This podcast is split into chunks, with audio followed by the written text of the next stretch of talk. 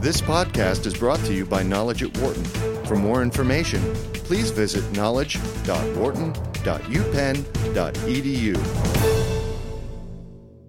In addition to his role as the C E O of U B S Group Americas, Robert Wolf has been a member of President Obama's Economic Recovery Advisory Board. From both these perspectives, he sees the U S economy as being a glass half full rather than half empty. Wolf notes that the stock market is rising again. The U S economy has seen several quarters of growth as well as productivity and efficiency gains. Where will the economy go next? What does the future hold for commercial and investment banking? Wolf discussed these questions and more in a recent interview with Knowledge at Wharton. Uh, Robert Wolf, thank you so much for joining us today. Thank you. Look forward to it. Uh, in addition to being chairman and C E O of U B S Group Americas, you've also been a member of President Obama's Economic Recovery Advisory Board. From both these perspectives, how do you find a, how, how far do you think the U S economy has recovered, and what are some of your biggest fears and concerns for the next eighteen to twenty-four months? Well, it's it's the question everyone's asking, so I, I appreciate you uh, you focusing on really rebounding uh, our country and its economy. I think the best way to look at it is, is the glass is half full. You know, there would be those that would tell you it's half empty. I would tell you we have a ways to go, but we've come a long way.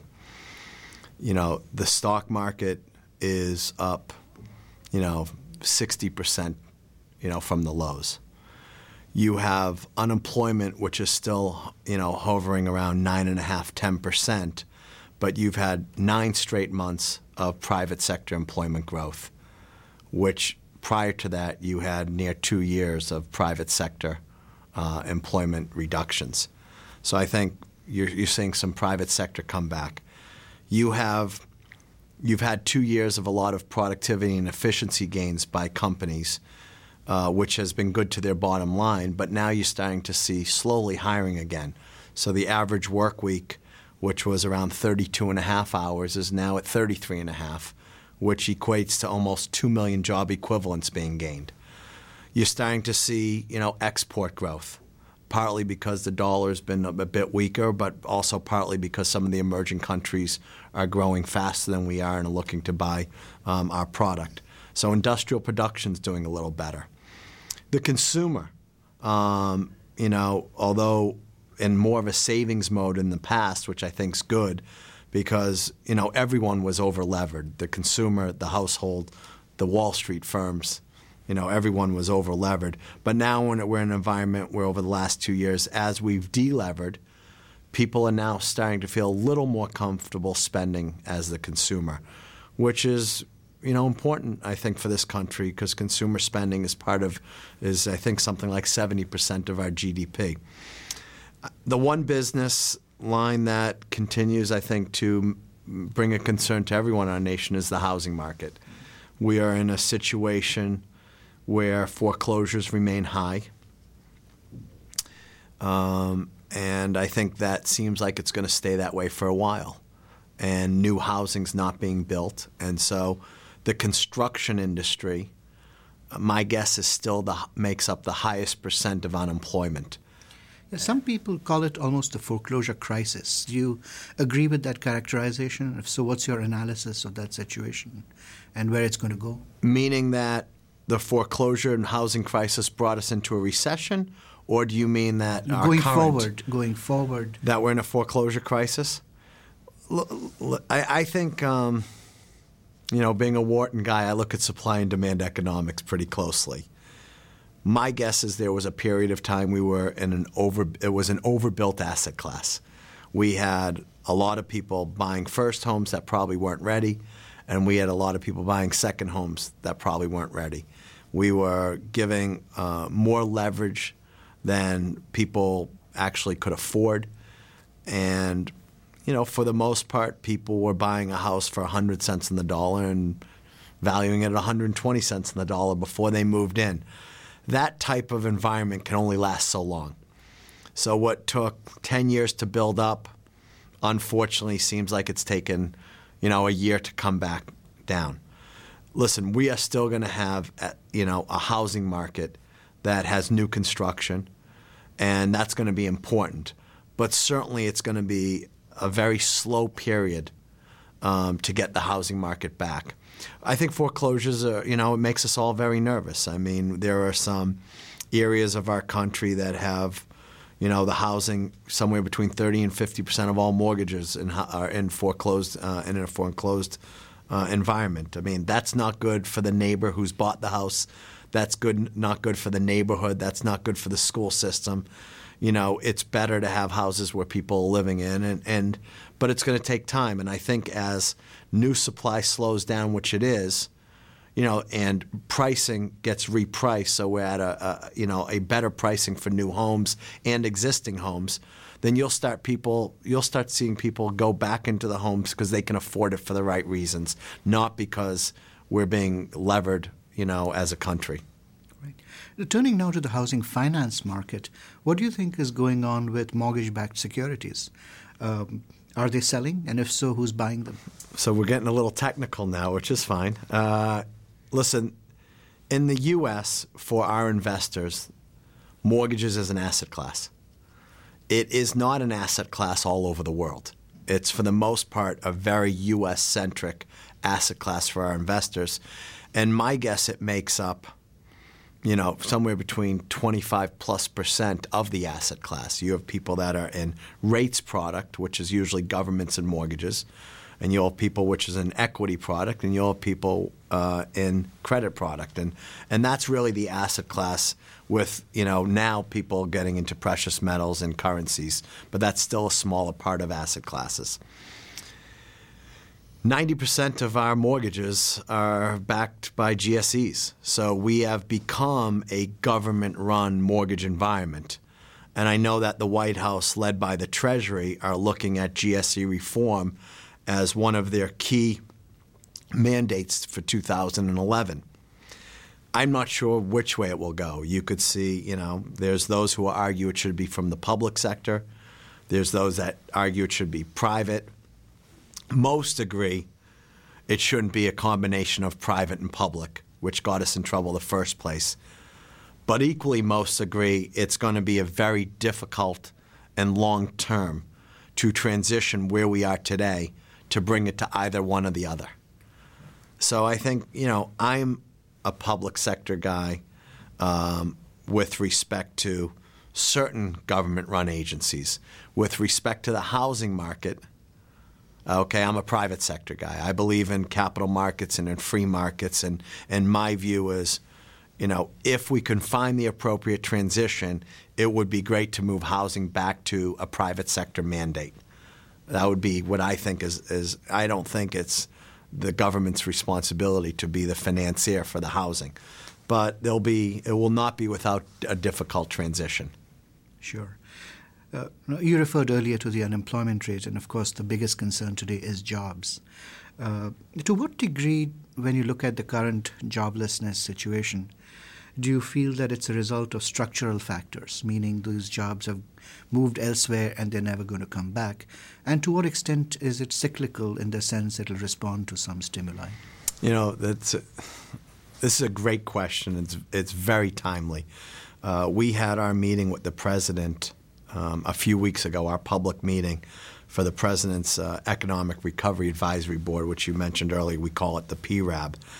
And we spoke about unemployment, um, structural, okay, um, versus demand-driven.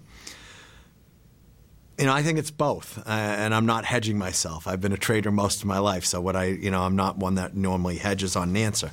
I think in some ways there's a mismatch on skilled labor, okay, based on, you know, where we've, we're moving in some ways into green, the green environment and in tech, technology, and, you know, whenever something's relatively new, there's going to be a, some sort of mismatch in skilled labor. You know, we we. for the most part, have been a construction and service-led nation for the last, you know, twenty years. It's been, you know, pretty much barbelled. Uh, we have not been a nation that's led, you know, recently by manufacturing and making things.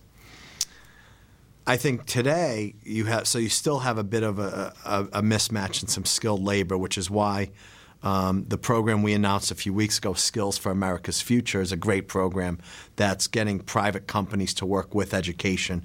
And I certainly think Arne Duncan's done a great job in his role as uh, chairman of uh, Secretary of Education. But then there's also the demand side. There is no question that we have a lot of good people in this country ready to work, able to work, talented enough to work, and educated to work, and skilled to work. But we don't have literally the demand because either businesses are still scared that there's a possibility of a double dip or they're not seeing the top-line growth. But either way you cut it, there, there's this nervousness from what we went by past in the last two years to all of a sudden re-up and start hiring quickly again. Are you nervous about a double dip? No. I think that the foundation that the administration has worked over the last year and a half, uh, specifically the work the Federal Reserve has done and central banks around the world bringing back the capital markets and bringing liquidity back into the banking system, I'm not, I think that that has really allowed us to move forward, which is why I said to me the glass is half full, but it's only half. Well, uh, looking now to sort of uh, some, uh, another sort of macroeconomic area, capital controls used to be regarded as the kiss of death for countries. But now that view seems to be changing. They seem to be regarded as a safeguard against destabilizing hot money. Uh, what's your view about this new trend towards capital controls? You know, I'm going to answer it a little differently. I don't think protectionism is good anywhere. I mean, my view is I am a free markets guy. I think the reason our industry works well and why there's an entrepreneurial spirit is there is mobility of capital twenty-four seven. That's what makes the capital markets go. That's what makes companies able to finance themselves in multi-currency. So I'm not one where ring fencing of capital is good anywhere. Um, You know, so from my perspective, although we're looking for, we're, we're all going to be compliant to the new rules and regulations coming out in all the juris, different jurisdictions, what our hope is is that there's at least a centralized, coordinated effort to make sure that capital continues to be mobile, um, so it can go to the places where it needs to be, you know, most worked. Right. You know, there's been some controversy over the capital standards prescribed by Basel three.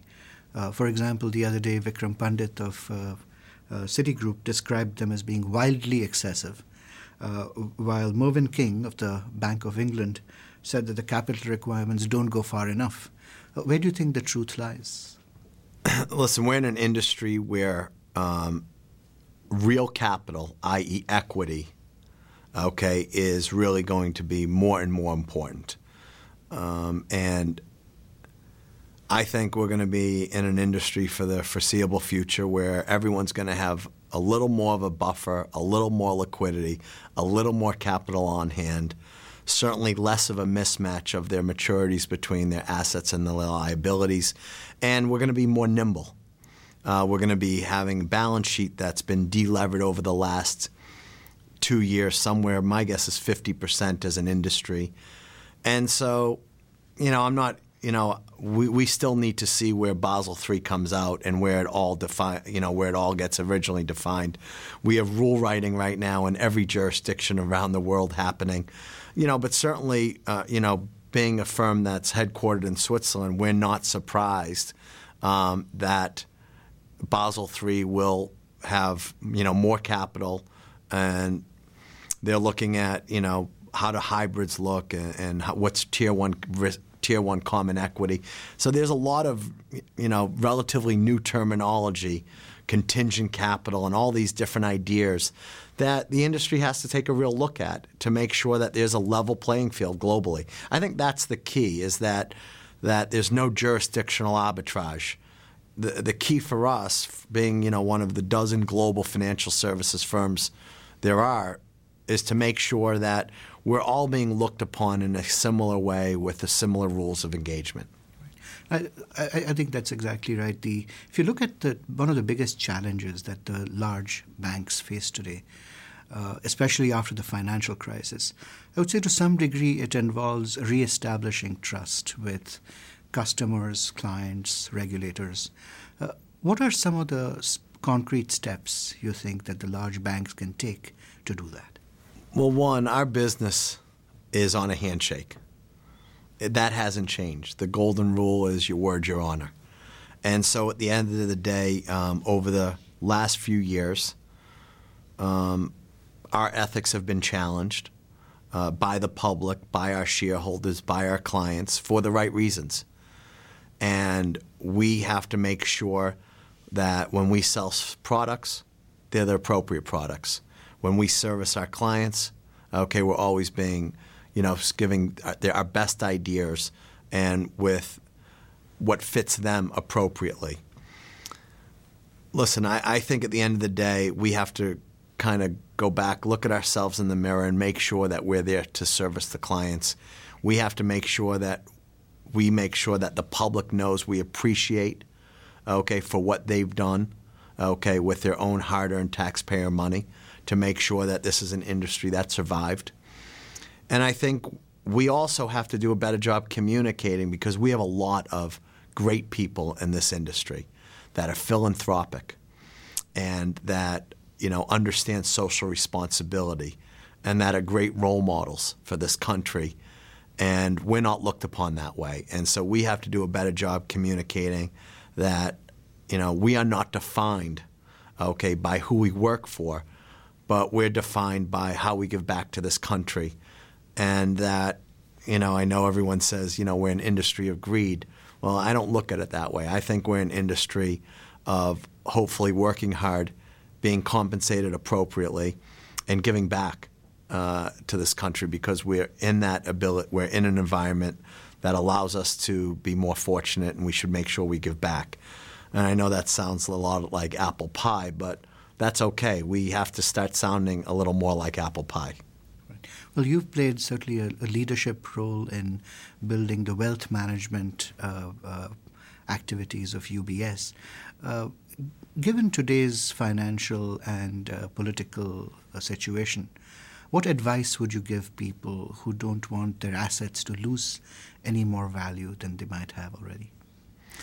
Well, you only should take risks that align with your appetite of what you afford, you can uh, afford to either lose or gain. We call them prudent risks. Um, we're fortunate under um, our wealth management umbrella to have a smart group of financial advisors who educate themselves. And we have a management team who want to make sure that we're selling product that makes sense for the client.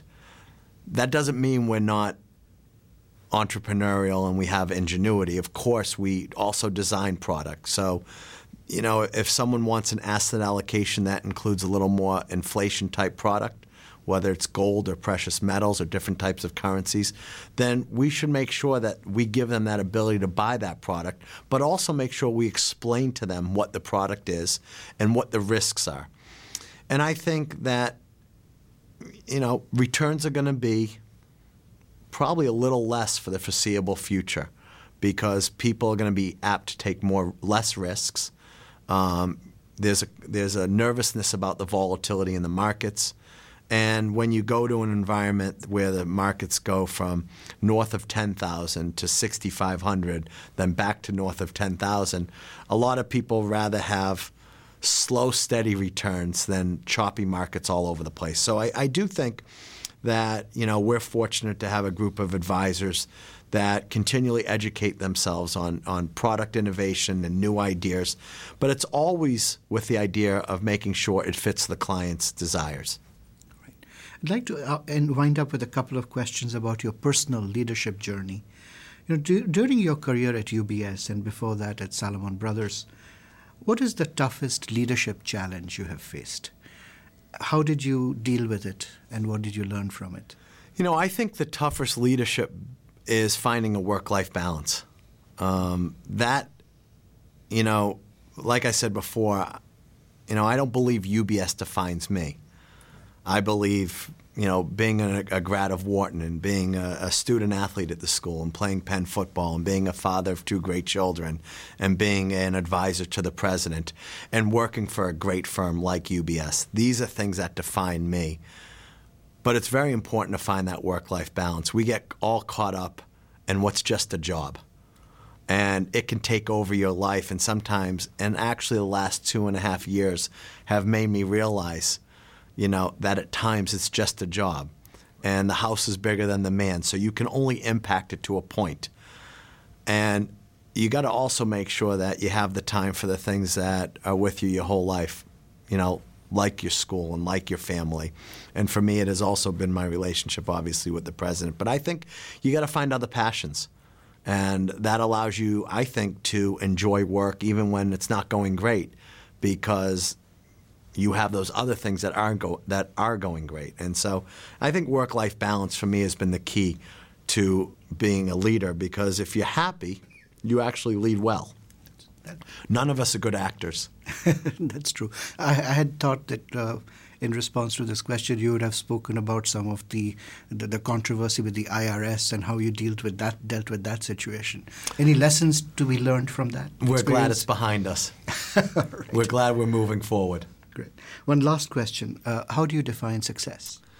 You know, for me, success is defined by, I think, first how I work with my family and my wife, taking care of my kids. Do I like the way we're raising them? Are they respectful? How I respect my parents and and, and the relationships we have with our family. Uh, so, you know, success for me is not monetary. It's how I'm viewed in the community. I love that they call me Coach. They don't know that I'm the U B S C E O. They know me as Coach as I drive down in my Murano with the dents in the car. You know, I, I think at the end of the day, I was giving a, a lecture uh, today to some Wharton students. You have to know your roots. And if you know your roots, then you always know that you have a great foundation to, to go back on. And I, I think I've been fortunate to have a great family foundation, to have a great school foundation. I love coming back to Penn. And I love my years at Wharton, and I think it differentiates me because I'm able to say that I'm a student athlete at one of the best schools in the world. And uh, so I think it, it all goes to the foundation. When I was uh, in high school, I gave a speech called The Pyramid of Life, mm-hmm. and it still stands today. You have the foundation of the family and education and then work, but at the end of the day, it's still the foundation. Robert Wolf, thank you so much for speaking with us today. Well, thank you. It's been an honor. For more business news and analysis from Knowledge at Wharton, please visit knowledge dot wharton dot u penn dot e d u.